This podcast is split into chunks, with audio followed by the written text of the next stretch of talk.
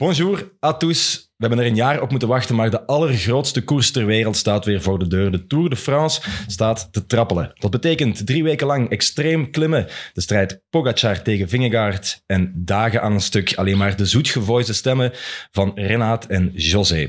We gaan een uur lang voorbeschouwen. Dat doe ik gelukkig niet alleen, maar wel met de prachtigste bariton van heel Brabant. Dag Dirk. Dag Max. En met een echte WK-ganger. Dag Jappe. Hela Max. En welkom bij Valsplat.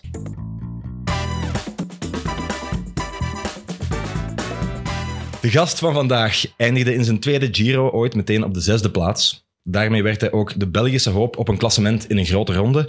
Was terecht, want twee jaar later wordt hij derde in de Tour de France. En we weten allemaal, de Tour is de Tour. Hij noemde zichzelf ooit de compagnie van de koers. Hij zorgde er persoonlijk voor dat de Lottoploeg vandaag nog bestaat en heeft een bijzondere liefde voor en racewagens en alpaca's. De locomotief van Morkhoven is naar Vilvoorde gestoomd. Heel blij dat hij hier is. Goedemorgen, Jurgen van den Broek. Goedemorgen. Hoe is het met u?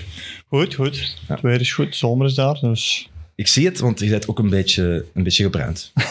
Ja, ik vroeg juist aan hem of hij nog fietsen omdat hem zo bruin zie, maar blijkbaar niet meer. Spijtig genoeg moet af en toe in de tuin werken en de zon schijnt, ja, dan... Want je ziet er wel nog scherp uit eigenlijk. Dat geluk heb ik. ik eh, Die opmerking krijg ik heel vaak. Toch? Ja, ja. Ja, ja. dan, eh, ik zeg van ja, ik doe er eigenlijk niks voor, dus ik heb een beetje geluk. Wat- scheer je benen nog? ja. Dat ook nog wel. Ja. Dus echt om Ja, het, toch? het, het Ja, ja, soigné-gevoel... het, eh, zit er nog in zo'n beetje. oké, dat snap ik. En niet om op de, op de eh, fiets te gaan zitten, maar dat is voor de vrouw. Of- God, dat weet ik niet. gewoon, ja, het is gewoon te denk ik. Ja, oké. Eh, ik ga meteen ook met een kijkersvraag beginnen, eh, omdat je het over eh, uw tuin had. Eh Robbe de Walen vraagt, hoe is het met de alpaca's? En waarom hou je thuis alpaca's? Ik heb er geen meer, dus ik Oei. weet niet hoe dat ermee is. Ah, nee. ik heb ze verkocht een paar jaar geleden, dus eh, te veel, te veel eh, mest geschept. Ook al aan te veel werk mee eigenlijk. En dat ik dacht van, pff, Ja. Want, want zeg jij ook een gediplomeerd alpaca-houder? Nee, nee, nee, want Tom Bolen nee. is dat wel, maar die heeft ook geen alpaca's of zoiets. Gediplomeerd Ja, alpaca-houder. heeft er toch iets, iets van gezegd of was dat voor te lachen? Ik denk dat dat voor te lachen Ah, ja, was. Ehm, Ja, je bent eh, lang wielrenner geweest. In 2017 gestopt bij eh, Jumbo, toen nog Mhm. Lotto NL Jumbo. Eh, wat doe je nu? Eh, een beetje in het vastgoed, projectontwikkeling en eh, proberen fit te blijven. hè. Ja, ja dat is goed gelukt, hè? Eh, je wat een leven. Ja, het is wat een leven. En geen alpaca's om voor te zorgen. Voilà. Maar wel kinderen natuurlijk, twee stuks. Ja. Ja. Oké. Je stopte als helper van Kruiswijk. Ehm, ja, Jumbo is nu een van de favorieten van de Tour. Allee, ja, een van de twee. Hè. Ehm, zou dat een ploeg zijn waar jij graag nu in, eh in gekoerst had? Ik denk dat wel. Dat eh, is zo'n beetje in de lijn wat ik vroeger graag deed. Alles afgelijnd, alles strak. is gewoon in het gareel lopen. Maar dat startte toen ook wel, die verandering. Toen ik er zat, eh, zag ik die verandering ook wel stil aan komen. En eh, het werd wel allemaal strikter en allemaal gewoon opvolging. Dus ze doen dat wel perfect. Maar had je toen verwacht dat ze zouden uitgroeien tot de ploeg die ze nu zijn? Zat dat er toen al in? Verwacht, dat is moeilijk te zeggen. Ik denk dat nee, omdat je niet weet van hoe en wat. Maar ja, toen zat Roglic er ook al. Ja, dat zag er toen ook wel dat dat Ja. iets uniek was in die. Hij was echt wel eh, ja een hoe, speciaal man. hoe, zag, hoe zag je dat? Ja, gewoon, dat, dat is atypisch voor de koers zo iemand, maar die, die kloeg altijd, maar toch reed je zo rap. En ik dacht ja. van ja, Ja. had nooit goede benen, voelde hij nooit niet goed en, dan alles was... Dat, is, dat is eigenlijk zo de, de leerling of de student die voor het examen zegt ik ga op alles buizen en dan 96 heeft Ja. na het Ja. examen. Ja, maar klopt het vooral? Want ik heb ooit zo horen zeggen dat Roglic eigenlijk heel lang niet door had dat iedereen in het peloton aan het afzien was. Hij dacht altijd dat hij alleen aan het afzien was. Ja, ja, dat kon wel goed zijn. Dat hij zo, eh, Ja, of het verhaal van dat hij eigenlijk ehm eerste keer meeging eh, met jullie dan op stage. Ik weet niet dat je er toen bij was. En dat hij gewoon Geesinker gewoon los afreed. En dat Geesink echt slechtgezind was. ik kan het me voorstellen, maar ik denk dat hij toen al... Zat hij toen al één jaar bij Lotto Jumbo? Ik denk het wel, hè. Want hij Eh, zat er toen al wel, hè. Ah ja, oké. dit- want ik spreek over 2017. Heb jij dat denk ik gereden? En, Ja. Ah ja, en Roglic was misschien het jaar ervoor al. Hmm. Ja, Of twee jaar, ik weet niet hoe lang hij toen al zat, Ja. dat weet ik niet. Ja, bon. Nog altijd een beetje een speciaal figuur. Hè, Roglic. Ja, maar ik kende me eh, wel een beetje van eh, mijn toenmalige trainer. Dat is nu nog altijd een trainer van Van Aert. En was toen ook van Roglic. Ah ja, oké. En die zei toen al van, jongen, ik heb er een, dat is een schanspringer. Zeg maar, dat heb ik nog niet gezien. Ja, ja, ja. Ja, ook zot dat hij ineens van schansspringen naar eh tour, potentieel toerwinnaar komt. Hè. Ehm, we gaan het uitgebreid over de Tour hebben, uiteraard. Ehm, we gaan op het einde ook nog een dark horse of twee loslaten. Maar uh, voordat we het over de Tour hebben, moeten we het nog heel even hebben over Jappe. Gefeliciteerd. Over, over mij, ja, merci. Gefeliciteerd. Merci, met merci. De, het, het WK. Ja, Ehm, toch wel eh, een opluchting, zal ik maar zeggen. Ja. Eh, want de vorige keer was dat niet gelukt in de Vogese. En nu was het eigenlijk wel, ehm, ja, ging het eigenlijk wel goed. Wel blij dat ik zo terug zo met mezelf even coureur voelde. Eh, he- Waren jullie benen geschoren? Ze waren geschoren Voilà. en, ze, ja, en ze, Voilà. ze blonken echt eigenlijk. En ehm, ja, nee, dat was in Luxemburg, Gran van der Schlek. En gewoon altijd de hele tijd eh, eh, attractief vooraan gekoerst. En dan waar het brak op de lange klim, eh, heb ik zo wat eieren voor mijn geld gekozen. En gewoon gedacht van, oké, ik zit hier goed. Blaas u niet op om mee te gaan met de eerste. En dan, eh, ja... eh, Oh, economisch, economisch gereden en dan uiteindelijk met, gewoon met het kopje. Voilà. Met het kopje. goed gegeten, goed gedronken. Eh, Eh, en, redelijk, ehm, redelijk, ja. En nu naar dat WK. Hoe, hoe zit dat juist? Eh, dat is eh, begin augustus Ja. in Schotland. Dus daar kijk ik ook wel echt naar uit. Want ja, ze zeggen dat toch ook wel. dat Schotland echt wel mooi om te fietsen. Ehm, dus ja, ehm, ik ga dit weekend nog naar een festival. En dan ga ik me gewoon een ma- maand even eh, scherp zetten. Welk festival? Eh, Paradise City. Ga ik een dagje naartoe. Stevig Eh, als, alles goed verloopt. Eh, dus als, eh, als er koersliefhebbers zijn, ik, ik sta aan de Aperol-stand om handtekeningen uit te delen. En heb je nog mannen nodig om bidons aan te reiken tijdens het WK? Ja. Ik kan er altijd wel gebruiken eigenlijk. Maar mijn maat, Vince Mattes, die gaat ook. Ja. En die zijn een onkel Berg ook al mee. Ik Dus- zou zeggen, als er mensen zijn die zich geroepen voelen, ik ga daar nu niet meteen op antwoorden of ik dat wel of niet eh, voel, maar eh, stuur iets hè, naar, eh, naar Valsplat in die in DM. Of Ja. eh, laat iets weten onder de, onder de aflevering op YouTube. Ik kan altijd een bidon gebruiken. Voilà. En pas op met doping op Paradise City. Eh, we gaan het ook hebben over, eh, over het BK nog heel even voor we, voor we naar de Tour gaan. Eh, want eh, ja, het was, eh, het was een schoon BK, denk ik. Mannen en vrouwen eh, redelijk anders. Ehm, heb je gekeken, Jurgen? Klein stukje. Oké, Beetje geluisterd en gevolgd op de telefoon, maar echt gekeken Ja. nu niet. oké, ja. We kunnen eh, kort zijn, denk ik, over het BK bij de vrouwen. Dat was wat we ervan verwachten, Ja, voilà. denk ik. Hè? Het is gewoon... Ik heb eigenlijk niet gekeken. Ah, je hebt niet gekeken? Van de vrouwen. hè. Ah, oké. Oké, Ja, dus ja. Lotte Kopecky heeft gewonnen. Ja, gesprint. dat wist ik, dat ja. wist ik. Dat is goed, ja. Nee, maar dat is ook fijn dat je deze podcast ook serieus neemt. Dat is, Ja. dat is fijn om te horen. Nee, maar ik denk dat we daar makkelijker over gaan dan dat, dat het gezegd is. Ja, Kopecky was wel een eenmansploeg. Voilà, En voilà. Jurgen heeft vaak bij Lotto, eh, of af en toe misschien bij Lotto een BK gereden. Daar stonden ze met 18 aan de start. Met drie volgwagens, met personeel genoeg. Maar ik denk als je als één man of één vrouw ploeg eh, je weg moet vinden. Ja. Het was niet zo makkelijk voor Lotto en ze maken het wel heel mooi af. Maar soms is die numerieke meerderheid ook, eh, werkt dat ook verlammend? Of kan dat ook... Ik eh moet juist zeggen, als je alleen ja. bent, kan het soms wel relaxer zijn. koersvrijer. Dat is En je doet een beetje een goesting, hè. Ja. ja. Met 18 of met 20, ja. Je moet, er, gaat Krijgt altijd, die maar eens op één lijn. En, er gaat altijd een mee zijn. ja, en ook de Ja. dag voordien, eh, die, die meeting van ja, wie wil winnen? Ja, die steken allemaal een hand omhoog. Ja, begin maar, hè. Nou. Heb Dus, jij- heb jij ooit aan toe mogen? nee. Eén, ja, wel één keer La Roche. Ah, ja, ja. Daar, eh, daar werd je achtste Ja. eh, in 2013. Wat eigenlijk zoiets van, ja, als het echt mee zit, hier kan het wel.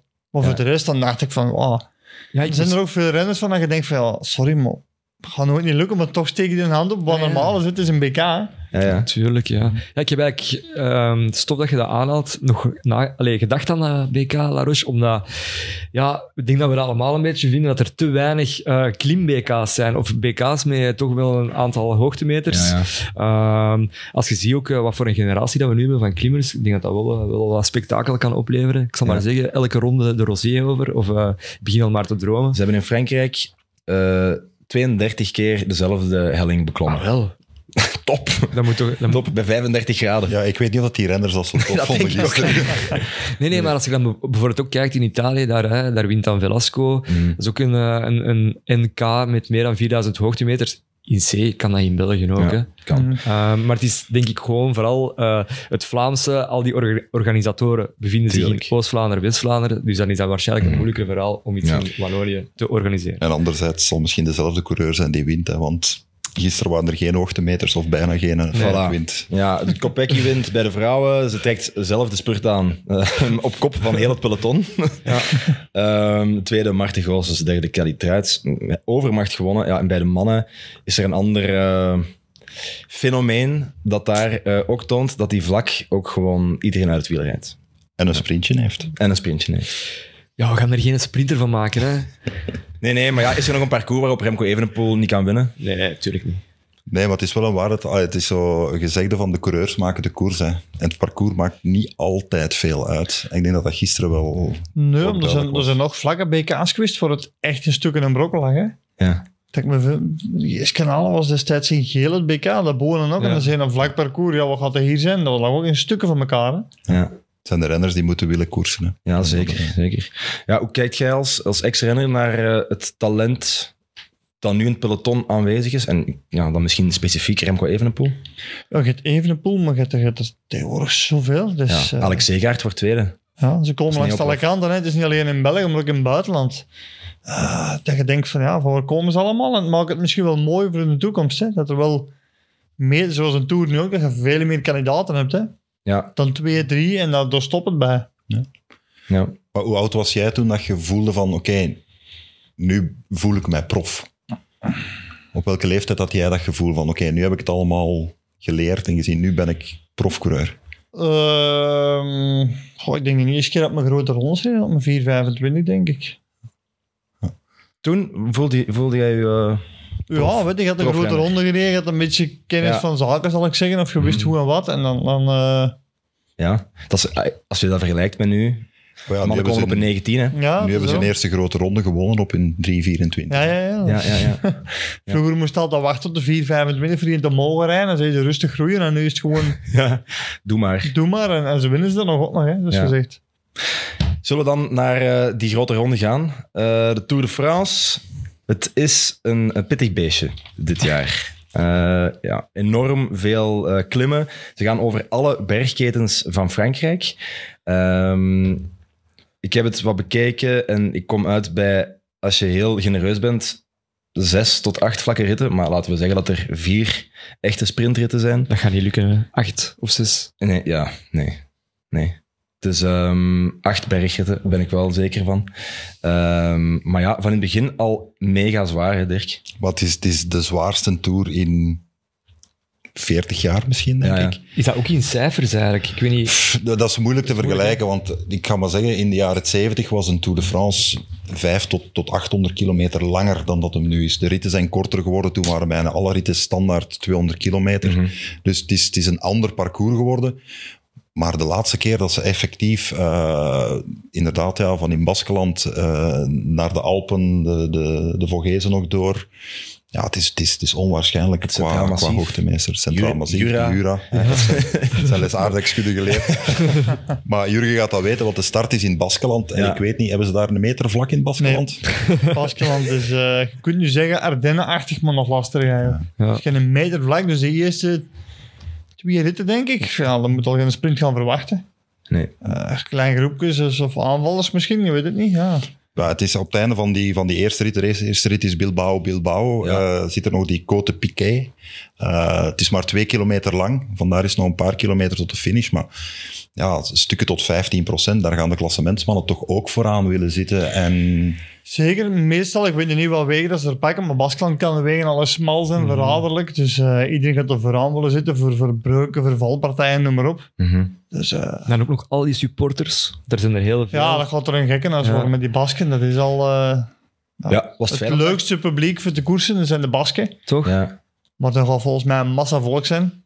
Mhm. Als je dan nog eens het weer, ik weet niet wel. Allee, Het regent er veel. het kan er regenen, maar ik heb het er ook al in de Vuelta geweest dat het er snikheet is. Mhm. Als dan die mensenmassa er nog eens staat, dan is het echt Ja. fietsen in een sauna. Ja. ja. voor de mensen die het niet weten, dat is de meest koersgekke regio na Vlaanderen, denk ik. Ja, Daar kun je effectief eh cafeetjes binnenstappen en met een Spanjaard te- eh, een gesprek hebben over de koers. Er hangen cafeetjes met truikens, met foto's van wielrenners. eh, Ja, dat is ook die, die, die klimmen, dat ze tussen het Bengaalsvuur en zo Ja, moeten ja, klimmen. ja. Dat, is, dat zijn echt, ja, dat is Zalig. Zalig. uniek. staan er ook om gekend om regelmatig soort van marihuana-dampen te verspreiden daar, Ja. terwijl op parcours staan. eh. Voor de, voor de coureurs eigenlijk. Ja, Ja, ja. was de, een van de leukste plaatsen om te koersen? Want ik zie u wel Ik vond dat wel, openbloeien ja. als je erover praat. Ja, ik vond dat wel... eh, dat is een heel lastige streek, een heel mooie streek. Mhm.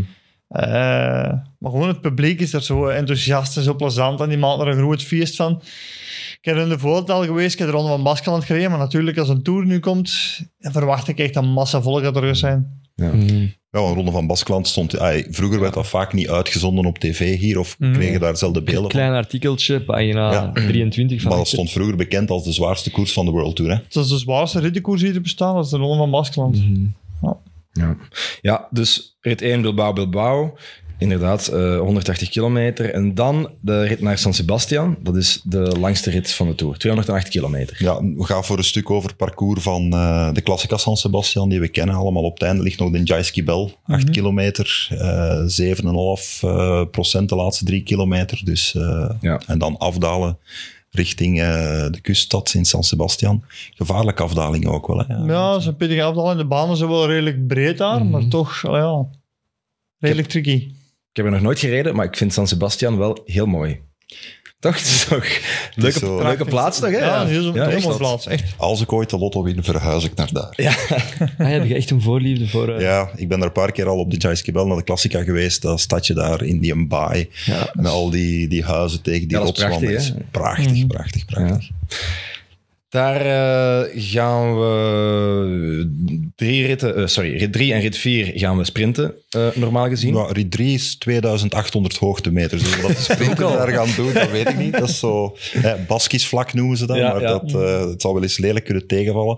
Het is vanaf, vanaf rit 4 dat, we, Ja. dat de sprinters eigenlijk hun eerste kans krijgen. Mhm.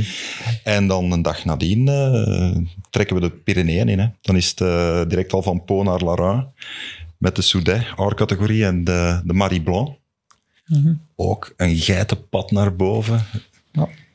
Heb jij, die- jij gereden? Ik denk het wel, maar ik durf het niet meer 100% zeggen. Ja. Was te veel gefocust op dat wiel van die show, hè.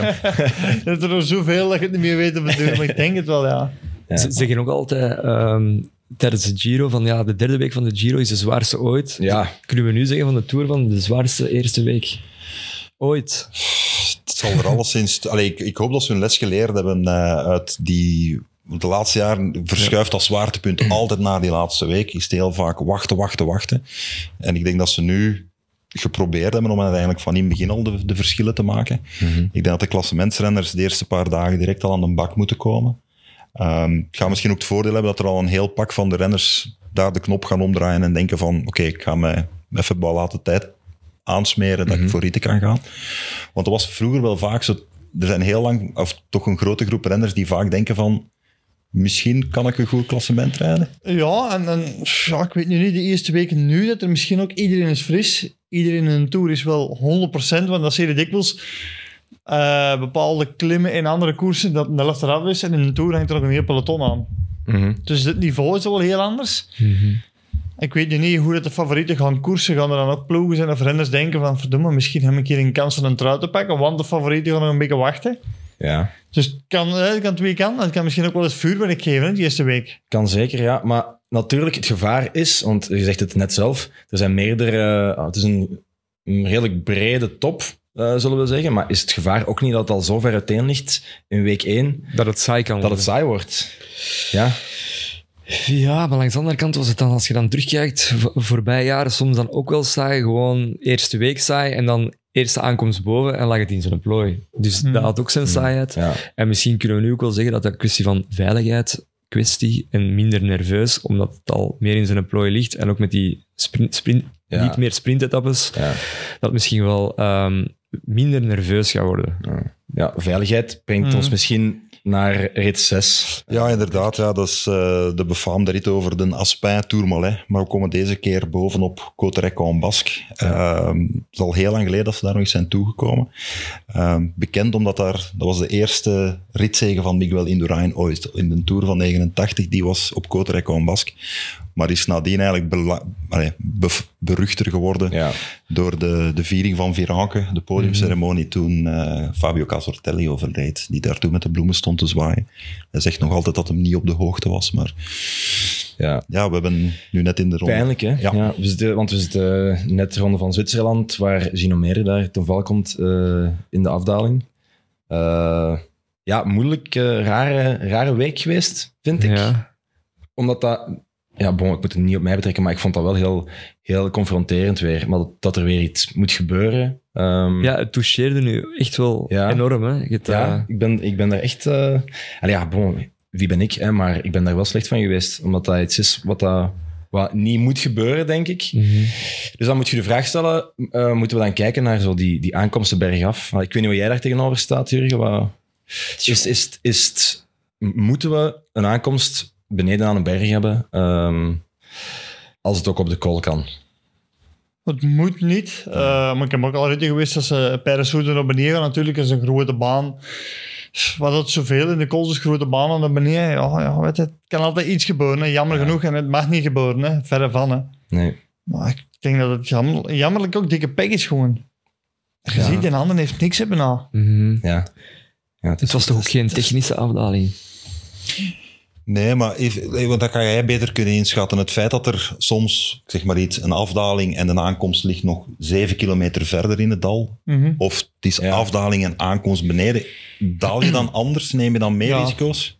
Ja, maar je weet van, ja, in een afdaling het goed maken is bijna onbegonnen werk. Ik zeg niet dat het niet kan, maar je hebt echt goede dalers die dat wel kunnen. Mhm. Maar dan weet je van, als ik beneden ben, vanaf van alles met een vlak stuk nog eens pakken of zo. Ja, dan is het nog een beetje een gevecht, hè. Dat je echt naar beneden gaat en gedaan. We hebben er eh, die jaren in de Tour ook... God, noem die, die zijkant van Peyresourde. Ook naar beneden. Een heel smalle afdaling, heel technisch. Ja, dat was ook gekke werk voor een beneden, hè. Deed je dat graag dalen? Dat viel mee tot ik zo zwaar gevallen ben, maar daarvoor had ik er eigenlijk weinig last van. Ah, wel, ja. Je, je bent toen aan een psycholoog gegaan om Ja. daar op een bepaalde manier mee om te gaan. Ik Mhm. rij nu zelf ook af en toe competitief met een fiets. Ik heb geen koersverleden en ik durf ehm, soms wel, soms niet. Maar hoe kan een psycholoog daarmee omgaan? Of hoe, hoe, gaan die sessies in zijn werk? Vraag ik me Ja, af. dat is zo'n soort traumaverwerking. Zoals men die een zwaar ongeval hebben met een auto. Die doen Ja. dat ook. Eh, omdat bij mij ook... Ik had toen die valpartij en ik heb die heel bewust meegemaakt. Dus ik wist nog perfect wat er gebeurd was. Ja, En meestal valde en... Ja, je weet het niet meer. dat is in Ah, ja, En 2000 dat is beter Dat is eigenlijk. beter dan... Het was de Tour van 2011. Elf, hè? elf, ja. Elf, ja. Ja. Klopt. Schouderblad gebroken, dacht ik. Of... klaplong, schoorblad gebroken. En zo afdalingen ver- verkennen, verkennen, is dat iets wat je eh, vroeger ook veel hebt gedaan? Of Ja. Nou, Want ehm, ik ging meestal alle bergritten verkennen en dan echt de afdalingen te goed kennen. Zeker zoals ik daarnet zei, die van Peyresourde, de zijkant. Ik kan de naam niet meer zeggen. Zo. En eh, dat was heel smal, technisch en echt zo van die betonnen grachten naast de weg. Dus ja, als je daar naast gaat, dan kan het wel eens pijnlijk geval zijn. Maar ik vind verkennen als het is afgezet of verkennen als het niet is afgezet, is toch een groot verschil. Vind je niet? Je dat wel, maar je weet wel een beetje wat er komt. Hè? Ja. Als je dat, want ik reed ook nooit die volle maat naar beneden. Ik reed met gemaakt naar beneden, dat ik de bochten kon zien. Meestal werd het dan nog eens gefilmd of zo, dat je echt goed kon zien van Ja, ja. waar liggen de bochten of, of waar heb je echt een tricky bocht dat je weet van hier moet ik opletten. Ja, ik heb ook eens gehoord van uh, Bauke Mollema dat hij eh, heel veel afdalingen al heeft laten filmen of zelf filmt Mhm. en die dan op zijn hotelkamer de dag ervoor nog bekijkt om dan zo die bochten eigenlijk... eh, Ja, Ja. klopt. Ja, ik ben daarna eh, hersteld, maar eh, ik denk dat we het ook nog even moeten hebben over een ander ehm, incident op de Tourmalet. Namelijk in de afdaling. Eh, er zijn toen artikels over geschreven en een van de titels is Als Sarkozy in de weg staat, dan rij ik er over. Jurgen van alles Broek. uit de context natuurlijk. Wat heeft ex-president Nicolas Sarkozy, eh, Sarkozy gedaan? Eigenlijk was het geval, we kwamen bovenaan op een Tourmalet. Kom over de meter en dan dokter zich je topencontrole. Maar ik had zo de, de gewoonte van in een bergrit, ik ga op het einde niet meer, en dan niet meer stoppen voor de pissen en zo. Want stel ik controle heb, dan kan ik rap gaan en ben ik er snel vanaf. En meestal moet je met x aantal renners gaan, dus ja, je kunt er wel eens een tijd zitten wachten. Dus ze zei toen, je hebt controle. Ik zeg, ja, dan ga ik snel. Maar Tourmalet was heel weinig plaats. En we moesten langs de zijkant terug over de meet om naar de controle te gaan. Maar we mochten niet over de meet gaan, dus we moesten ergens een tentje passeren. Ja. In, de, in de graskant zo. Maar ik had het eigenlijk niet door en ze stonden Sarkozy te interviewen. Dus hier stond Sarkozy. Er was een veiligheidsmarge, daar stonden de journalisten. En daar stond zo, eh, zijn security agenten stonden daar rond. Maar ik had het eigenlijk niet door, dus ik reed gewoon los door die tent. dus ik reed eigenlijk door die veiligheidszone en die mannen pakten mij bijna mijn kraag dat ik niet door mocht. Hè. Dus ik zei van, ja, wat is het probleem? Ja, Sarkozy. Ik zeg, ja, maar ik moet gaan plassen, ik heb dopingcontrole. dus en daar is het een beetje ontstaan als ze zeiden van, ja... En dan zeg je, wat zeg je dan? Je, je, doit, je doit faire pipi? Ja, ja. moet je een beetje uitleggen, want die mannen waren redelijk agressief op die moment. Dus eh, ja, Ja, want ik las ook iets dat er, dat er een geweer getoond werd. in de afdaling toen. Oké, Ja, dus met, je hebt met andere woorden twee keer Ambras twee gemaakt keer hebben met we het- Sarkozy. twee keer hebben we het gehad. Hoe wacht, er werd een geweer getoond in We gingen, eh, afdaling. ja, we hadden de controle en... Zelfde dag. Zelfde dag Ja, dus. dezelfde dag. Ja, ja oké. ja. En eh, het was toen redelijk slecht weer boven. We moesten, alle renners moesten naar beneden afdalen, maar koud aan het einde van de tour. Iedereen is moe. Ja, allemaal bevrozen. En die bussen stonden een kilometer of 7, 8 naar beneden. Dus je zei al redelijk ontbibberen dat je naar beneden gaat. En op een gegeven moment zo'n zo rij met auto's, dezelfde auto's een beetje, maar je stond er niet bij stil. En ik wilde er een voorbij steken. En Popovic, dat- Popovic zei van, ja, niet doen, de, de president. Ik zeg, ja, en dan? Hij zei, hè. ik zeg, ja, we gaan het toch proberen, hè. Ja, maar ik probeer rechts, die rijdt met de kant in. Ja, maar ik ga links. En midden ik links ga, doet hij zijn deur, die zijn venster op, die, die agent, en die stikt zijn dingen uit. Dus als je morgen nog wilt starten, zegt hij, blijf er maar achter, hè. "Oh." Ja, oké. dus voor hetzelfde geld was toen uw knieschijf al eh, Ja. in twee geschoten. En bizar is, die mannen gingen maar drie kilometer naar beneden denken en dan stond zo'n helikopter klaar. Ja, Ja, ja, oké. Dus, maar de renners mochten daar niet passeren, maar ja, iedereen was bevrozen. ja, ja. Dus ik denk ook van, oké, het is een president, maar je komt naar de koers kijken, houdt dan een beetje rekening dat er mensen zijn die Nee, ja. koud hebben, misschien bevrozen zijn, die ook naar beneden willen natuurlijk, hè. Die misschien juist 200 kilometer gereden Ja, hebben. Wel, ja. ja. Allee, bon, ja, ik moet zeggen, ik had nu al niet zo'n heel goed beeld van Nicolas Sarkozy. Dat is, Het is er niet beter op nee, het is niet geworden. beter geworden. Ehm, dan eh, zijn er nog eh, drie ritten. Ehm, ja, een van eh, Mont-Marsan naar Bordeaux zou een, sprinters-etappe moeten worden. Traditionele sprintersetappen. Hè. Ehm Libourne naar Limoges. Ook vermoedelijk een massasprint. En dan hebben ze al bijna allemaal gehad. en dan komen we aan het Centraal Massief. Naar de Puy de Dôme gaan we. Daar is veel over te zeggen op die, over die Puy de Dôme. Daar is heel veel over Allee, te zeggen, bon. maar allee, ik denk niet dat Jurgen Droid heeft opgereden. En de laatste keer ze er in de Tour zijn ge- gestart, toen waren jullie twee nog niet geboren. dus eh, We zijn ook heel jong ja, natuurlijk. ik ben We hier het ouderdomsteken. Heel, heel jong. Maar dus de laatste keer dat ze zijn toegekomen op Dôme was 1988. Ja. Eh, nadien nooit geen doorgang, want het is eigenlijk een private weg. Die maar één keer per jaar open gaat, omdat ze daar een, een soort van fiets-event doen. Ja, ja dus Eh, je, je moet je inschrijven en Ja. dan kunnen er 300 mensen kunnen dan Ja. een keer de Puy de Dôme op. Ja. Maar je kunt daar gewoon niet op als recreant, ook als je Nee. niet... Hoe, Nee. Dat wordt dan Nee. gewoon echt goed Dat is van, afgezet. van een privépersoon, hè. die mensen heeft dat Privépersoon dan en en- die baat ja. dat uit en dan... Maar een befaamde tour met heel veel geschiedenis. Hè. In 1964 eh, wint Poupou daar, uh, Ja. Poulidor, Ja, in het schouder-aan-schouder duel met eh, Jacques Anquetil. Zijn eerste rit, zeggen. Ik denk zijn eerste rit in de Tour. Hij rijdt daar eh Anquetil uit het wiel, die heel lang, eh, maar dan een paar dagen later in de tijdrit toch nog de Tour wint. Dus Poulidor nooit geen geel gedragen, Mathieu wel ondertussen. Ehm, en het is een enige berg waar de Eddy Merckx ooit van zei van, daar kon ik met mijn 42-21 niet oprijden. Ja. Maar ik weet niet met welke versnellingen dat jullie in de Tour rijden, maar 42-21 tourcalls opkollen, op, eh, op vlammen. Met een 21, dat is eigenlijk absurd hè, als je daarover nadenkt. Ik had 39, oh, wat ik altijd 39 en van achteren weet ik al niet meer. Ik weet dat ik altijd een beetje met overschot werkte, maar toch. Ja. 42, 21, dat moet al...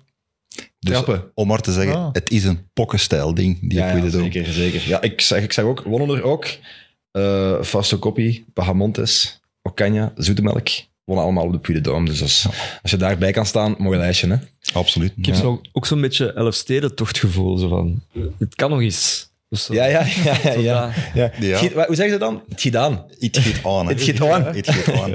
Eh, het was eigenlijk de, de Christian Prudhomme, de organisator, ah, baas van de Tour de Ja. France, probeerde al sinds het aantreden van dat hij eigenlijk baas van Tour de France is, om daar een arrivé terug te leggen. Want Mhm. hij vond dat als, uit zijn jeugd was dat zo heel groot, eh, groot ding. En hij is er eindelijk in geslaagd. Spijtig, een jaartje te vroeg, want volgend jaar zou het eh 60 jaar geleden zijn sinds het legendarische duel Anquetil-Poulidor. Mhm. Ja. Maar ja, kijk, Ik zeg ook dat de, de befaamde leverslag van Merckx, dat die daar gebeurde, op de, Ja. op de. Is dat iets ehm, wat dat je ook meegemaakt hebt ooit? Geen leverslag, dat weet ik. Maar zo de, de massa, de massa eh, fans die op zo'n call staan, is dat, kan dat soms... eh, ja, is het lastig of kan dat gevaarlijk worden? Ik vond dat eigenlijk nu bekeken wel heel uniek en heel leuk voor mee te maken. Dus eh, op zich, ja, Dat geeft ook een kick, hè. het geeft een kick, het, mag, er, het, het mag erbij horen, vind ik. Maar je hebt je nooit bedreigd gevoeld? Of, eh, Ja, toen, toen hem Nee, de, de nee, nee. naar beneden Ah, ging. Niet echt eigenlijk, nee, nee. Want in de Tour van 2004, toen uh, met de, de befaamde klimtijdrit naar Alpe d'Huez, dan werd Armstrong denk ik wel echt bedreigd. Hè? En die werd toch echt geëscorteerd met meerdere Mhm. eh, zwaantjes. Ja, ja. Eh, maar ik kan me wel inbeelden dat... Ja, soms zie ik, zie ik die naar rijden, of ik zie jullie naar rijden, dan... De zee gaat heel laat open, hè. Ja, er moet maar één gek in zijn, hè. Ja, het is Die dat. nu een duw geeft of ik weet niet wat. Dus Ja, op voilà. zich, je bent heel kwetsbaar, hè, maar dat maakt de koers wel uniek en, en mooi, denk ik. Er is geen enkele sport waar je zo dicht bent Ja, ja. Bij, de, bij de mensen die, eh, Mhm. die hem beoefenen. hè. En zo geduwd worden. Kon, kon dat Ja, is dat lastig? Of, want ik kan me ook altijd Te voorstellen... zien, hè, als je slecht bent, dan valt dat mee. Hè. Ja, ja. Maar je kunt ervoor bestraft worden, hè, dus je moet altijd teken doen van het mag niet. En terwijl je moet roepen, doe maar. Hè. poussé, poussé, en ondertussen Ja. slagen. Allee, zo- les, de les. meesten doen zo teken van het mag niet, maar terwijl roepen ze wel van ja, doe maar. Want eigenlijk, je kunt ervoor bestraft worden als je Ja. het toelaat. Want ja, het zou familie kunnen zijn. Of, eh, Ja, het, zou- ja, ik weet het niet. Ja, het zou iedereen Ja. kunnen zijn, natuurlijk. Ehm, Oké, na de Puy de Dôme komt er een eh, redelijk verdiende rustdag, denk ik. Ehm, en dan gaan we verder met week 2. Saint-Ours-La Roche naar Iswaar. Ehm, en Jappe, jij wilde per se die etappe doen, omdat dat, eh, dat er een leuke start is. dat start in een pretpark. ja. Eigenlijk, het is een educatief pretpark, Vul- Vulcania. Dus eh, alles rond eh, vulkanen.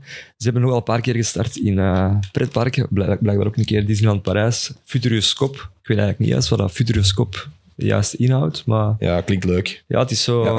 Ja, ik weet niet. Ja. Eh, Ik ben er nog nooit geweest, alleszins. En daar rijden ze naar Izoire. Dat is eigenlijk een, een, een, een, ja, een overgangsetappe, denk ik. Veel beklimmingen, wat lopers, derde, tweede categorie. Eh, maar als we aan Izoire denken, dan denken we ook vooral naar die, aan die etappe in 2011, waar dat Jurgen eh, eh, en Vino ineens in de ravijn lagen. Hè. Ze startten toen in Izoire. Ah, dat zo? En ze kwamen toen aan, ik weet niet meer juist waar, maar dat is toen de- diezelfde dag. Ik was het eigenlijk vergeten. Dat is eigenlijk een zeer event, eventrijke etappe Evenementvolle. eh. evenementvolle etappe. Ehm, ook met de, de Johnny Hogerland. eh, Ja, dat is juist. dat, gebeurde allemaal, hè, de Johnny Hogerland prikkeldraad moment, dat gebeurde allemaal in diezelfde etappe. ja, zot eigenlijk. ja, ik vond dat echt... eh, nee, ja, die valpartij toen, wat ging er toen juist mis? Eigenlijk was het toen eh, een redelijk nerveuze etappe in het begin. En eh, ik zat toen de hele dag redelijk vooraan de koersen.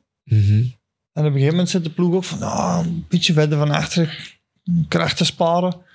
Ik dacht van, ja, wat, we gaan rustig van achter en we zien wel. Hè. En plots in die afdaling, in één keer, ik denk de derde of de vierde renner of zo, ging tegen de grond. Maar dat was naast, na een bocht eigenlijk in één keer gewoon een, een, een massa renners die op een hoop lagen. Want ik denk dat er maar enkele renners door Lag waren. lag het ook niet nat? Of was Ja, het ja, er ook? het ja, ja. En eh, ja, mijn eerste reactie was ja, als ik rechts pak, ik zag er zo wat gras. Zeg, ik rij rechts voorbij door het gras en dan kan ik gewoon verder. Maar eigenlijk, aan dat gras was in één keer een Ja, afgrond. ja. En dat had ik niet gezien. Maar meer dat ik remde, ja, geschuift gewoon in nat. En ik ben er eigenlijk gewoon los over gegaan en in de ravijn gestuikeld. En wat bomen en rotsen meegepakt, ik weet niet wat. dus eh, ik er nog wel zelf uitgeklommen en verder Ja. gereden, maar dan iets verder. Toch nog verder gereden. Met een kl- klaplong. En ik Schouderblad. schouderblad gebroken, ja. Ja, Maar dan die afdaling, en ik dacht van, al dus, zo zal het wel beter. Maar dan moesten we in de afdaling zo'n klein kniesje vast plat naar boven. En daar keek ik gewoon niet meer op. En, de ploegwagen kwam naast mij. En die keek naar mijn sergeant en die zei, jongen, stop ermee, want ik wil volledig wit zien. Ik zeg, ja, maar ik kan niet asemen ook niet meer. ja. Dus ik voelde precies wel dat ik aan het stikken was. En toen ook gewoon naast de kant. En toen was het echt... Ja, hoe lang moet je daar fysiek van herstellen? Want ja, emotioneel is het al lastig, maar Ik heb toen de Vuelta nog gedaan. Nadien, dus op zich, zo ja, Ja, gewoon ja, heel maar- goed rusten en hopen dat dat snel geneest. Hè. Ja. Ik kan me voorstellen dat eh, de vorm dan toch niet super is in de, in de Vuelta. Of Nee, ik was er nog achtste of zo, denk ik. Maar ik voelde me, ik was eigenlijk mentaal en fysiek wel helemaal leeg. Hè. Ja, ja. Maar die valpartij, dat is gewoon dikke pech hebben. hè, Want had ik Mm. links gekozen langs de kant die je normaal niet kiest, was er niks gebeurd. Ja. Maar nu kies je de kant waar wat gras is en je denkt dat is safe. Maar ineens ja. naar Is dat, beneden. is dat de grootste ontgoocheling uit de Ja. carrière die in Tour van 2011? Ja, want het jaar ervoor word je vijfde. Uiteindelijk zijn op het podium terechtgekomen door een paar eh, mensen die geschrapt geweest zijn. Ja, ook omdat 11 ging alles zo goed van in het begin. Ik voelde me zo goed. En, en dat ging vanzelf op klimmen. Muur de Bretagne, dat zijn klimmen die ik normaal niet kan. Ja, die rit won ik bijna. Dan ging Ja. ik zo vlot naar boven. Toen hadden we ruzie met Gilbert. Niet? Ja, dat is een legendarisch. dat was een beetje... Ja, vertel. Wat is er daar gebeurd? Ja, Gilbert, Ja, het echte moest die- verhaal. Gilbert moest die rit winnen eigenlijk. Ja. Allee, Ja. Hij had op tafel geklopt. Die werd, hij werd aangeduid. Ja. Ja. Hij had zichzelf aangeduid. Oké. En eh, omdat normaal die klimmen niet voor mij alleen niet goed waren, als ik dacht van kijk, probeer jij gewoon een beetje de sprinten aan te trekken en een Mhm. beetje... eh. En eh de moment dat ik eigenlijk aangaf om Gilbert in stelling te brengen, twijfelt iedereen en ik rij weg. Ja. Dus ineens niemand... Allee, de tactiek was een beetje weg en ik was eigenlijk vertrokken. Ja. En ik denk omdat Gilbert dat jaar zoveel koersen won, dat hij zo, eh, noemde, ja, ja, zo graag won. en die krakte een beetje in paniek, denk ik. En die springt achter mij en natuurlijk iedereen mee. En Evans komt er nog over. Hè. ja. Dus hadden ze dan niet gereageerd, dat ik die rit kunnen winnen. Maar Stom eigenlijk. ja stom. Is- Maar Is, dat, eh, is het een gemis? Zo, geen rit in de, in de eigenlijk wel, ja. ja. Want zo nu, nu zo af en toe zie ik ze nog ritten terug van vroeger en denk, tjie, Van, dan iets ik, wat geluk was het wel ooit eens...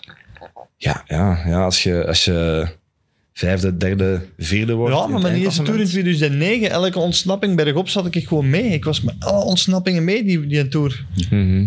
Dat was eigenlijk de grote ontbolstering. Hè. Toen Ja. was, Evans was de kopman bij Lotto. Ja. En toen hebben, is er een valpartij in de ploegentijdrit. Mhm. Ik weet niet of dat hij jouw wiel aantikt of dat jij Ja, ik aantikt. gewoon tegen die voor mij en Ja. onderuit. Ja. Ehm, Ja, hij heeft Cadel niet doen laten vallen. Hè. Nee, nee, ik weet het wel. Dat was, dat was expres. Eindelijk.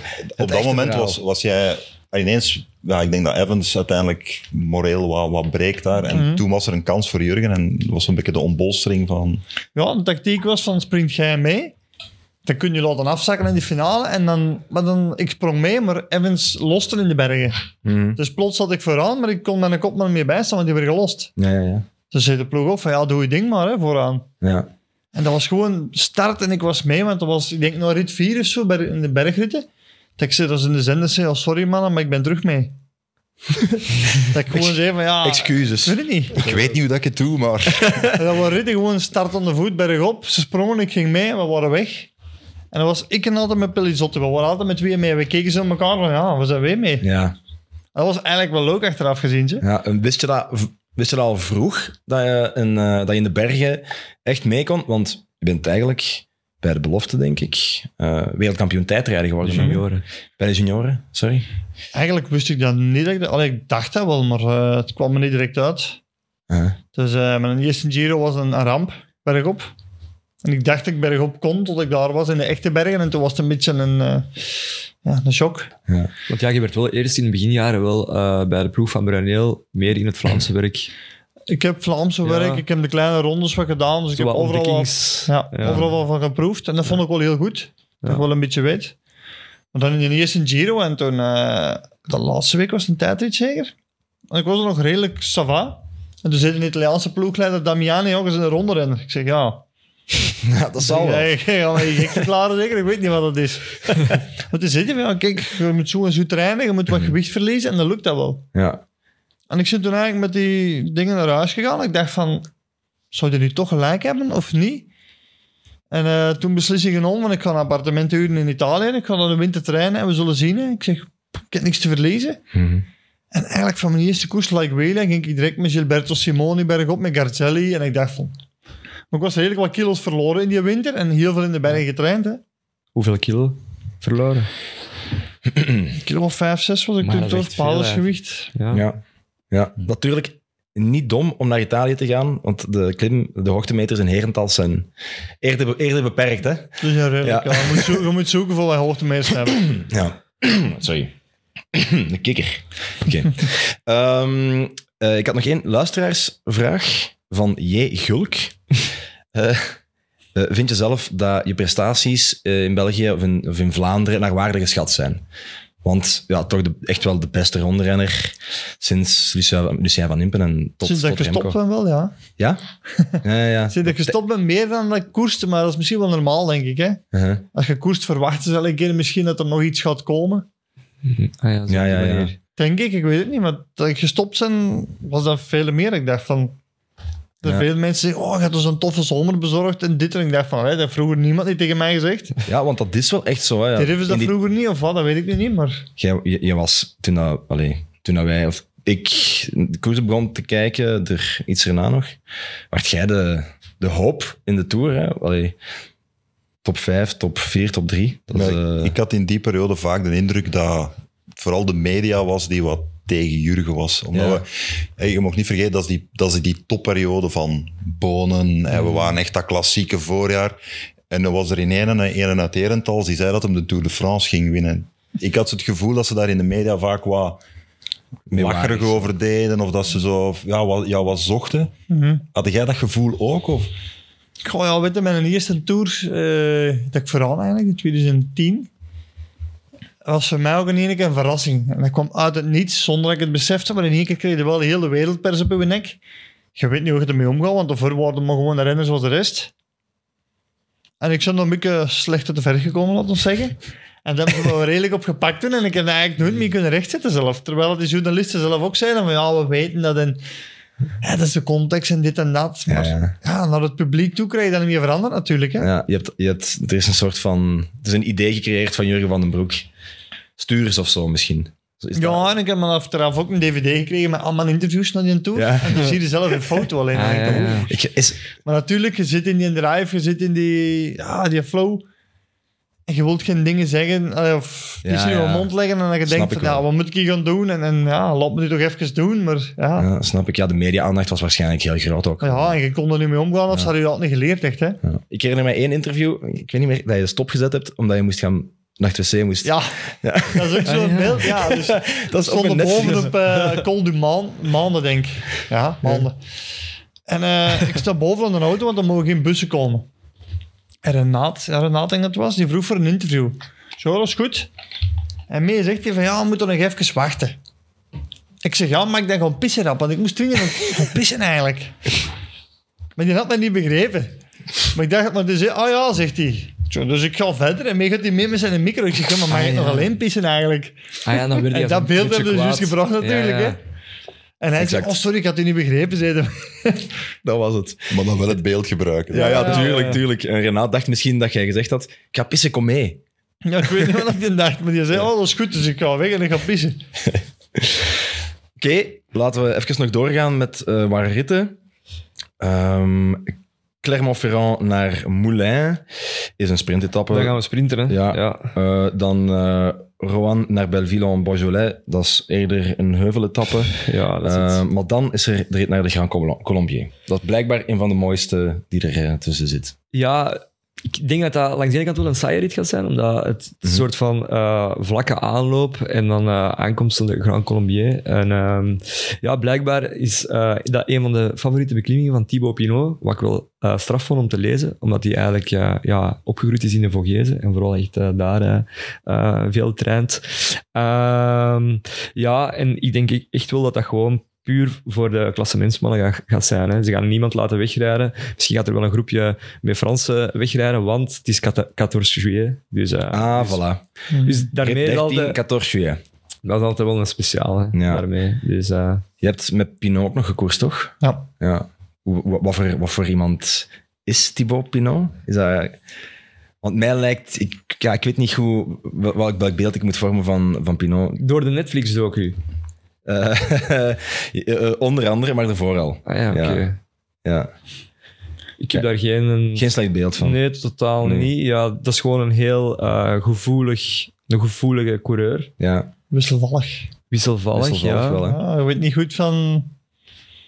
Wanneer is hem goed, wanneer niet. Allee, hij kan zo ineens... ja. Was ooit een grote hoop, hè, voor, En hij voor koerst ook zo heel energiek qua, qua doen. Allee, ik bedoel, qua eh, op impulsen met, het- met het hart. En ook hoe dat hij op zijn fiets zit. Ja, ik weet niet, ik heb, ik heb het er precies wel nog wel voor. Kan zich goed kwaad maken, heb ik gezien in de Giro. Emoties, hè? Ja, emoties, Ja, het is waar. Ehm, dan gaan we naar eh Annemasse uh, Morzine, etappe 14. Ja, dan passeren ze ook over de, de Jouplan. Mhm. Dat is het eh, zwarte beest van eh Lance Armstrong. Lance Armstrong, blijkbaar. ja. Waarom, waarom, was dat, waarom was dat nu weer? Hij heeft daar ooit, eh, ik denk toen van, 9, of van 2000, heeft hem daar een inzinking gehad. Ik denk 2000, ja. Ja, Ja. ik wil er nu af zijn, maar dat is eigenlijk de, de call waar het hem ooit eh, een keer er dichtstbij echt kraken gestaan heeft. Was Maar nadien altijd het zwarte beest. Jurgen zegt net, mooi, eh Mooi hè, zeker eh, richting... We zijn al even bezig in de Tour, dan die Ja. etappes. Ja. Chouplan, lastige klim ook. Eh snelle afdaling naar Morzin, dus dat is wel eh, ja. een animo-ritje, denk ik. Nou, zegt, we zijn, al- we zijn al even bezig, het is waar, we zitten aan rit 14. Hoe was dat voor jou om eh, die dagen te verteren? Was het... Ik had er weinig problemen mee. En eh, die derde week was eigenlijk de leukste, want dan wist je van oké, je kon zo'n beetje zien van je concurrenten, van ja, die gaat er nog tussenuit, die gaat er nog tussenuit. Aan wat zie je dat? Ja, je hebt, je hebt van die renners die altijd in die derde week een slechte dag hebben. Hm. Dat kunnen toppers zijn, maar, ja, maar je weet dat van de derde week hebben die altijd zo'n dag dat die gewoon, ja, en dan verlies je zoveel minuten, dus je weet van, oh, die nog, die nog. Je kunt wel een beetje beginnen rekenen eigenlijk. Wie was dat in, eh, in jouw tijd?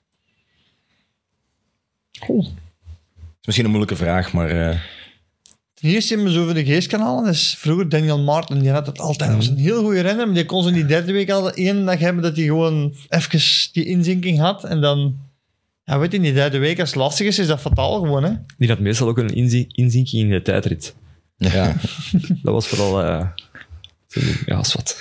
Eh, Wat ik wel van- van wil vragen, want waren daar dan al mee bezig met? Oké, misschien plaats 1 en 2 komt dat door slecht. Oké, met die mannen kan ik niet mee. Zijn dan aan het koersen tegen de gasten voor die plek 3? Eh, nee, ik heb het nog niet gedaan. Ik heb altijd geprobeerd met de eerste mee te gaan en dan zien van ja, wie blijft er over. Hè? En daar de rekening te maken eigenlijk. Hè? mhm. Maar je was niet bezig met, ah ja, oké, die twee kan ik al laten rijden, maar achter een die moet ik meegaan. Nee, nee, want dan, dan vond ik het allemaal te ingewikkeld voor de koers. Gewoon met de eerste proberen meegaan en we zien dan Niet te veel nadenken, gewoon koersen. Ja, Ja, en dan is er het 15 van, eh, ik zeg het juist, Leggett naar eh Saint-Gervais, eh Mont-Blanc. Ja, ook nog wel een zware, hè? 4500 Ja, 4500. hoogtemeters. Ehm Bardet heeft daar ook eens een keer gewonnen. Dus ja, je ziet wel ehm, drie echt zware ritten achtereen. Ja. Eh, wat ik wel echt tof vind, ehm, bijvoorbeeld die rit ook van eh, de Grand Colombier en dan eh Morzine ook. Ja, 150 kilometer max. Dat is, eh, ik vind dat een goede tendens. Als we ook zo zien, van- zien van 208 kilometer, de langste rit in de Tour. Ja, Ja. als het goed is, zeg ik het ook. Hè. Eigenlijk weinig in Voilà. de Ja. ronde vallen. Hè? ik vraag me altijd soms af van, Het is kritisch, hè. Nee, nee, nee, maar de grote inzinken, die, inzinkingen, die zie je nu minder vaak. Mhm. Omdat het, het is gebalder, het is explosiever. Maar dat heeft niet alleen te maken met de, met de ritten. Hè. Dat heeft ook gewoon meer te maken met betere opvolging, voeding en... en Nee, nee, absoluut. Maar ik vraag me soms af, het is moeilijker om, om goed ge, allee, gevoed te blijven en, en Mhm. gehydrateerd te blijven als de rit 200 kilometer lang is. En ik zeg niet dat we terug moeten naar 10 ritten van 200 kilometer, maar zo één lange bergrit Ja. over meerdere calls, zoals rit 17, Een echte Aha. afslachting. en echte afslag. Ja. Laten we dan gewoon naar rit 17 gaan. Eh, want rit 16 is wel heel belangrijk. Dat is de tijdrit van 22 kilometer. Eh, maar gaat vermoedelijk niet beslissend zijn. De enige vraag die we daar hebben is... we Wisselen of niet? Wisselen of niet? En doe het dan op zijn Geraint Thomas of op zijn Primoz Roglic? Je bedoelt met helm ook. Ja, neem je er vijf seconden voor of een halve seconde? Ja. Ik vind als je wisselt, vraag. moeten van het helm wisselen. Ja, standaard Misschien ook van schoenen wisselen. Misschien ook van broek. Allee, ja, het kan maar, het kan maar helpen. Hè. Nee, maar het is wel zo, die klim staat eigenlijk in het rondeboek gecatalogeerd als twee kilometer zijnde. Mhm. Maar hij, er is nadien geen afdaling, dus hij blijft wel doorlopen. Dus ik denk dat hem in totaal 6 à 7 Mhm. kilometer is. Dus Ja, ik denk dat er, ja, op basis van een klim van 2 kilometer denk ik niet dat je moet wisselen. Mhm. Maar als het nadien wel blijft omhoog lopen en stijgen, denk ik dat er misschien toch eh, voordeel uit kunt hebben. 6,3 kilometer Ja. over de Côte de Domancy in de Alpen. Ik denk, Dat is ik denk dat de dus echte toppers niet gaan wisselen. Ze zien hoe stijl die boven is. Hè? Ik denk niet super stijl. Nee. Wat, Ehm, wat zou jij doen? Goh, weet je, als je boven het tempo kunt houden en je kunt gewoon liggen in je positie, dan denk ik niet dat ze gaan wisselen. Hè? Hm. nee. Nee. Dat kun je niet vergelijken met die, die tijdrit in de Giro. nee, het is niet hetzelfde. het, is nee, niet, het het is- ook niet, het is niet dezelfde Als je zelfs kijkt helm. naar de, de tijdrit op de Planche de Belleville, misschien wel een goed en een slecht voorbeeld. Eh, Tom Dumoulin, die wisselde er ook niet. Hè. En dat is ook wel Ja. echt super stijl. Ja, maar hij is wel echt de, de puurste tijdrijder. Laten we zeggen dat daar misschien verschil in gemaakt wordt, maar dan is er rit 17. We zeiden het net al, de koninginrit van eh Saint-Gervais-Mont-Blanc naar Courchevel met 5400 hoogtemeters op 165 kilometer. En ik denk dat er het meer zijn. Maar waarom denkt Ja. dat? Omdat ik al ook de websites gezien heb waar Ja. ze 5800 zeggen dus, en 5600. Dus Het is zo een beetje gemeten van... dat is gelijk als, als jij met je maten gaat rijden. De ene zijn een Garmin zegt 600 hoogtemeters, de ander zegt Een Wahoo 700. zegt altijd meer dan Voilà. een Garmin. Voilà. Dat is echt... Ik heb een Wahoo, dus... Ja, ja, voilà. Ik heb een Garmin. Ehm, ja, het is eh, klimmen en nog eens klimmen. Hè. Eh, over eh, de Col de la Loze.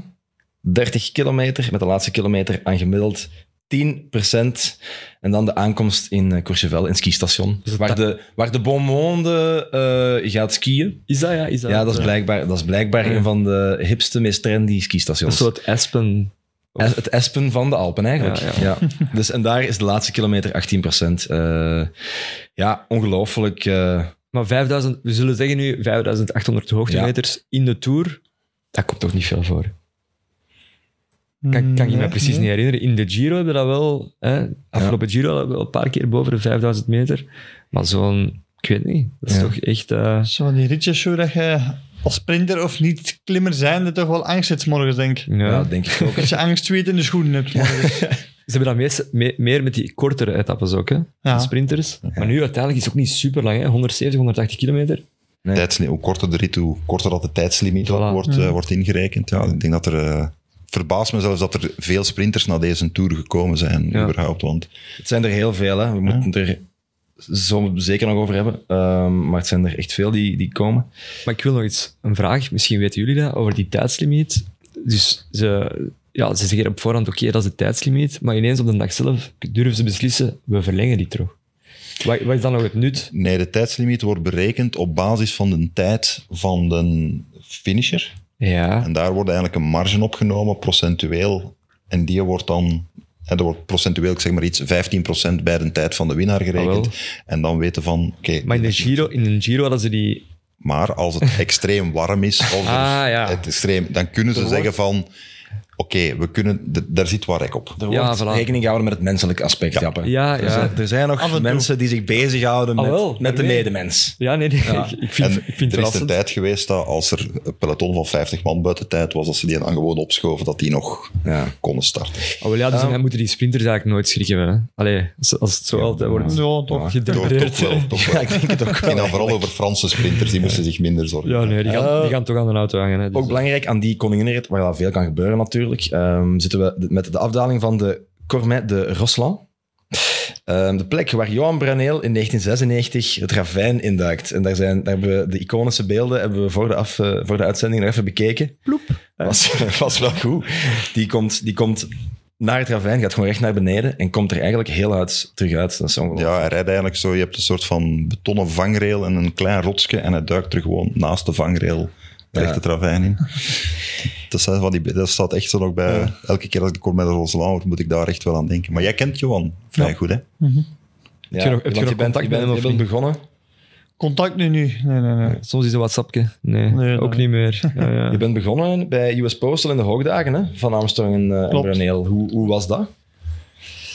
Ja, ik weet niet hoe ik dat mag zeggen, maar ik vond dat uniek en leuk. En, en Nee, hier, hier mocht je alles zeggen. ja, Ja. Ik, ik, ik tegen veel mensen, ik heb dat weinig, ik heb eigenlijk geen probleem gekend. Ja, ja. Ook om- omdat ze potentieel zagen, omdat ze u goed begeleid hebben. Ik vond dat ze me heel goed begeleid hebben, goed beschermd hebben. eh, goed de stappen geleerd en niks, geen dingen overslagen, niet te snel gaan met alles. En dat vond ik wel heel goed. Je hoort zo heel vaak van eh, renners dat bij Bjarne Ries hebben gereden van eh, dat was de beste ploegleider ooit omwille van motivator en Mhm. echt die teamgeist. Hoe was het dan bij Braneel? Ook. Ook, ja. Ja, dat wist echt van, dat is je job, zo, zo. Ja, En hoe... ehm, was gewoon duidelijk afgeleid. En, en nou ja. En Ja. psychologisch, hoe kon die u echt eh, mentaal scherp zetten of zo? ja, en die maakte gewoon ook geen onderscheid tussen wie of wat. Of, of, en dat was... Het is niet dat- hij alleen met lijns bezig was. Ja. Nee, nee, nee, ver van. Want dat is Nee. zo een beetje, denk ik, de perceptie Nee, dat wij nee, allemaal hebben. Hè? Ja. Want ik weet nog ooit een trainingkamp in, in januari, giet in de regen. Echt, Lens was alleen tijd aan het zagen voor, ja, ik wil stoppen en het is nat. En toen is hij speciaal langs het hotel gereden, dus we gaan nog een toerke van een uur extra doen nu. Hè. En toen moest iedereen gewoon verder rijden en gewoon echt nog een uur extra in de kou. Dus, nee, ja. Ah ja, ja oké.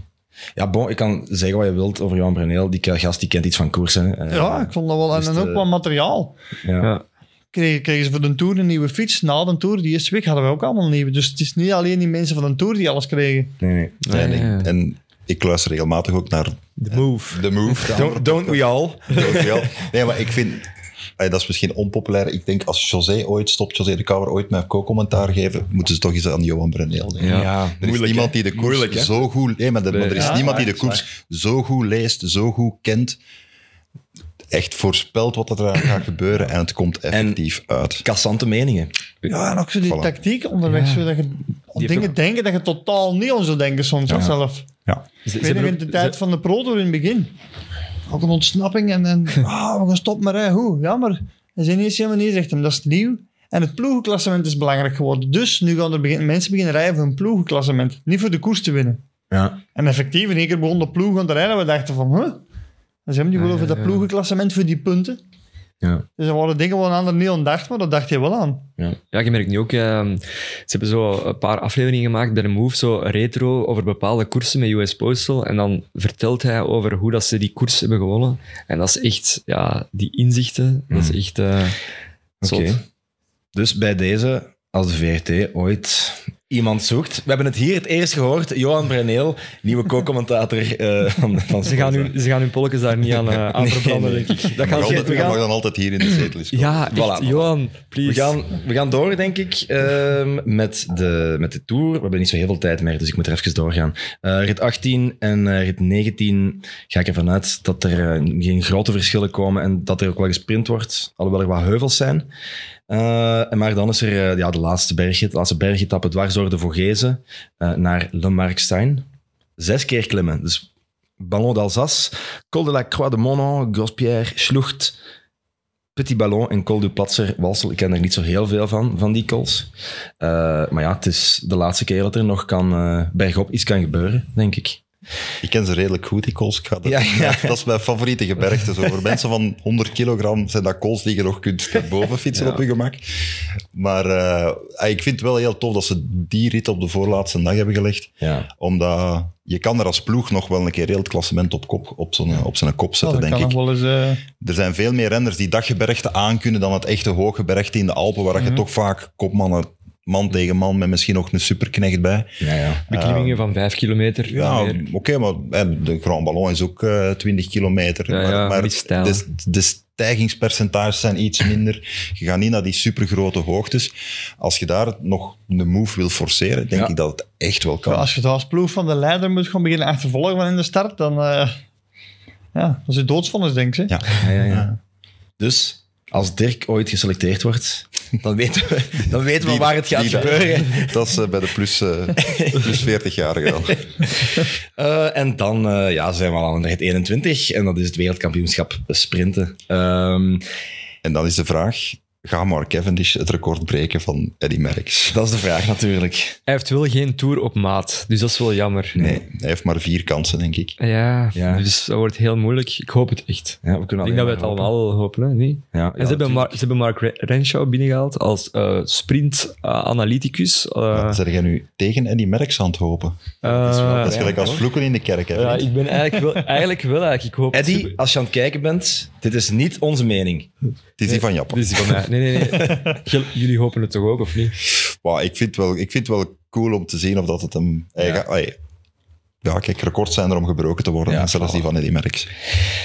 Bon, Ja. laten we dan nog even tijd maken. De Eh, eerste dagen met de deur komen eerst, hè. Ja, Ja, ja, hij, ja, moet al, hij moet in het Baskeland al erdoor geraken. ja, laten we, hij heeft natuurlijk hij heeft een supergoeie loods mee. Hij heeft Kees Bol mee als, eh als sprintloods. Dus En ik ja, was wel verrast dat hem die een Giro goed heeft eh, Ja. doorstaan en Ja. goed heeft uitge, uitgefietst. Misschien moeten we dan eens even doorgaan naar de groene trui. Eh, want er zijn heel veel sprinters mee. Ik zei het daar juist al. Iedereen buiten De Maar zit er eigenlijk. Eh Philipsen, Jacobsen, Ewan, Wout van Aert, Sagan, Girmay, Pedersen, Kokar, Welsford. Welsford. Zijn, er zijn wat eh, voorlopige startlijsten natuurlijk. Maar eh, ja, de, de grote zijn er. Christophe is er ook nog. Mhm. Eh, wie pakt de groene trui? Man met de sterkste sprintterrein en die het best bergop kan, Jasper Philipsen. Ja, Voilà. denk- En allee, als Mathieu van der Poel voor u de sprint aantrekt met Jonas Rickaert, dan gaan er Ja. redelijk veel punten pakken, denk ik. Girmay niet. Ik, ik weet het niet. Ehm, Want er zijn ook er zijn wat aankomsten bergop ook. Voor hem ideaal. Hij kan ook echt sprinten in de, in de rechte lijn of op het vlakke. Ja, ik weet het niet goed. Ehm, Ik, ik zal het zo zeggen. Het is een vriend van de show. wie, Voilà. ge- wie Jasper, dus Jasper Philipsen, Jasper Philipsen eh, schrijven we op voor groen. Eh, ja, de bollen is super moeilijk om te, om te oordelen natuurlijk. Totaal niet. Nee. Wij, wij zijn het er eh, unaniem over eens. Ja. Eh, Carapaz. Richard Carapaz? Ja, sowieso. Oké, Die, die heeft nu eens echt een parcours op maat. ja, dat is waar. En de grootste vijanden zitten in zijn eigen ploeg. Dus Oké, Ah ja. heel duidelijk. Ehm, Hoe dan? Oeran. Nee, nee. eh, Oeran, Oeran, Oeran. Nee, Oeran rijdt bij IF. hè. Eh, Bernal bedoel je?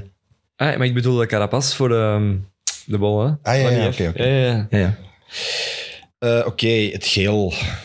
Daar zijn we denk ik overeen dat het tussen twee gaat. Ja. Geen, eh, geen discussie. Maar dan had ik een leuke denkoefening. Stel dat eh Pogacar en Vingegaard zeggen: Ik stop ermee. Of ik doe niet mee. Puur hypothetisch, eh, want natuurlijk willen we dat die jongens eh, gewoon rijden. Maar stel die zeggen: We doen niet mee. Wie is er dan top drie in de Tour? Zo, Mijn nummer drie is Jai Hindley. ah, wel ja, ik dacht sowieso Hindley erin te zetten. En eh Godu ook. Codu is ook een goeie. Ook al is die nog niet top bezig. Die Ja. was niet goed in de Dauphiné. Nee, Ehm, maar vindt ook een parcours op maat. denk het wel. Niet te Eh. veel tijdritkilometers. Die heeft zich gefocust op de Tour. Dus ja, ik geloof echt wel in Godu dan. Godu? Ja. Godu eigenlijk de dark horse. Ehm, ja, dat is geen dark horse, hè, Ja. maar... Ik- eh, Denk jij nog aan iemand, Jurgen? Oh, ik ga juist aan het nadenken. Dat is moeilijk, hè? Als je Ik die zal... twee weghaalt, dan, wordt Ja, ja. het, dan ligt het open. Hè? Dat Ik heb nog er geen dark pony. Ja. Dus geen, nog geen dark horse, maar een dark pony. Dat is die Felix Gal. Felix Eh, Gal. goal. Eh, Die Kan ongelooflijk klimmen, gezien in de Ronde van fantastische ronde van Zwitserland. Zwitserland gereden. En die krijgt echt wel een parcours op zijn Die man. doet kan iets, hè? Ja, Ja. Ik heb hier nog Skelmoze, Landa en Wilco C. Kelderman. Mooie top drie, toch? Landa, ja, inderdaad. Ja. We hebben hem weer stilgezwegen. Maar die gaan wel eh, proberen vanaf ja, de eerste ritten gewoon in Baskeland. Het zou toch eens mooi zijn dat er zo nog eens een groep ver wegrijdt en Ja, dat er Ja, zo één tussen zit die Ze lang overblijft. Dat open, dat het open Dat ze zo die eerste dagen zeggen van wij gaan dat hier niet controleren, laat ze maar doen. En er er toch eentje tussen zit die zo nog eens... het Oscar Pereiro-Sio-verhaal. Bijvoorbeeld. Ja. Ehm, en dan had ik nog één eh, vraagje. Want de wielermanager wordt natuurlijk door vele mensen gespeeld. Ik was op zoek naar een puntenpakker voor de wielermanager. En ik ga de mijne misschien al geven. Maar bon, het is ook... Het is niet, iedereen weet al wie het is, maar Matteo Jorgensen. Vind ik, die, is nog, die is nog redelijk goedkoop, Ja. betaalbaar, kan zo wat alles. Natuurlijk, aan die tijdrit van hem, daar gaan we niet veel aan hebben, maar ehm, het is eh, iemand die eh, ja, kan ontsnappen, bergop kan aankomen, denk ik. Goeie... ja, ik dacht eh, eerder aan eh Torstein Train van Uno X. Tra- Eh, train, denk ik. Train, ja. Ja, ja. Mijn, mijn Noord is niet zo goed. Eh, dat, is, eigenlijk, hè? dat is een potentieel zevenvoudig toerwinnaar, omdat hij vorig jaar ehm eh geelbalkanker heeft overwonnen. Oké. Ehm, en die was nu top 10 in de Dauphiné en top 10 in de Tour of the Alps. Dus dat is wel echt een van de Uno, Uno X om naar uit te kijken. Oké, you, heard, you heard it first. Het Valsplat. Eh en eh, Dirk? Ik heb nog één vraag voor Jurgen. Ja, stel ze, alsjeblieft. Vingegaard of Pogacar? Voor wie heb jij het meeste sympathie? Oh, dat is een moeilijke. Ah. Puur qua koersen, Pogacar denk ik, omdat hij gewoon op alle gebieden kan koersen, kan winnen. En die, die- ja, die vliegt erin gewoon ook. Hè. Die denkt niet na, bij wijze van spreken. Hè. Mhm. Dus die is eigenlijk allround zo. Hè. Als je ziet wat hij allemaal kan winnen, is ongezien. Hè. Ja. Guitige gast ook gewoon, hè. Ja. Ook, eh, onge, ongecompliceerd en, eh, en eh, gaat er altijd voor. Ja. Bon, ik moet terugkomen van een gecompliceerde breuk in de pols. Dus het is nog wat afwachten hoe dat eruit Ja, gaat dat zien. scafoïde beentje. Hè. Dat is een heel lastige blessure. Ja. Ik weet niet hoeveel trainingsachterstand. Hij heeft nu wel het, eh, het Sloveens kampioenschap wel gewonnen, maar Ja. hij heeft niet meer gekoerst sinds Luik. Dus ja, ik, En vooral met die eerste tourweek wordt dat wel echt... Gewoon eh, met zo'n talenten. Ik weet niet. ja. Allee, Zijn van die man dat het gewoon niet... Moest hij iemand anders zijn, dan zouden ze zeggen van ja, hij heeft achterstand, maar met zo iemand... ja. Ik weet het niet, dat hij dat krijgt met nodig heeft. Baskeland daar wel direct een parcours eh, die eerste paar dagen waar hij zijn Ja, hartje ja, ja. kan ophalen. Oké, ja, we schrijven op.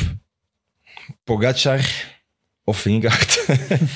Eh, maar het is vooral uitkijken naar een, eh, naar een zalige tour hè, met eh, ongelooflijk veel hoogtemeters en, eh, en een geweldig duel tussen die twee gasten.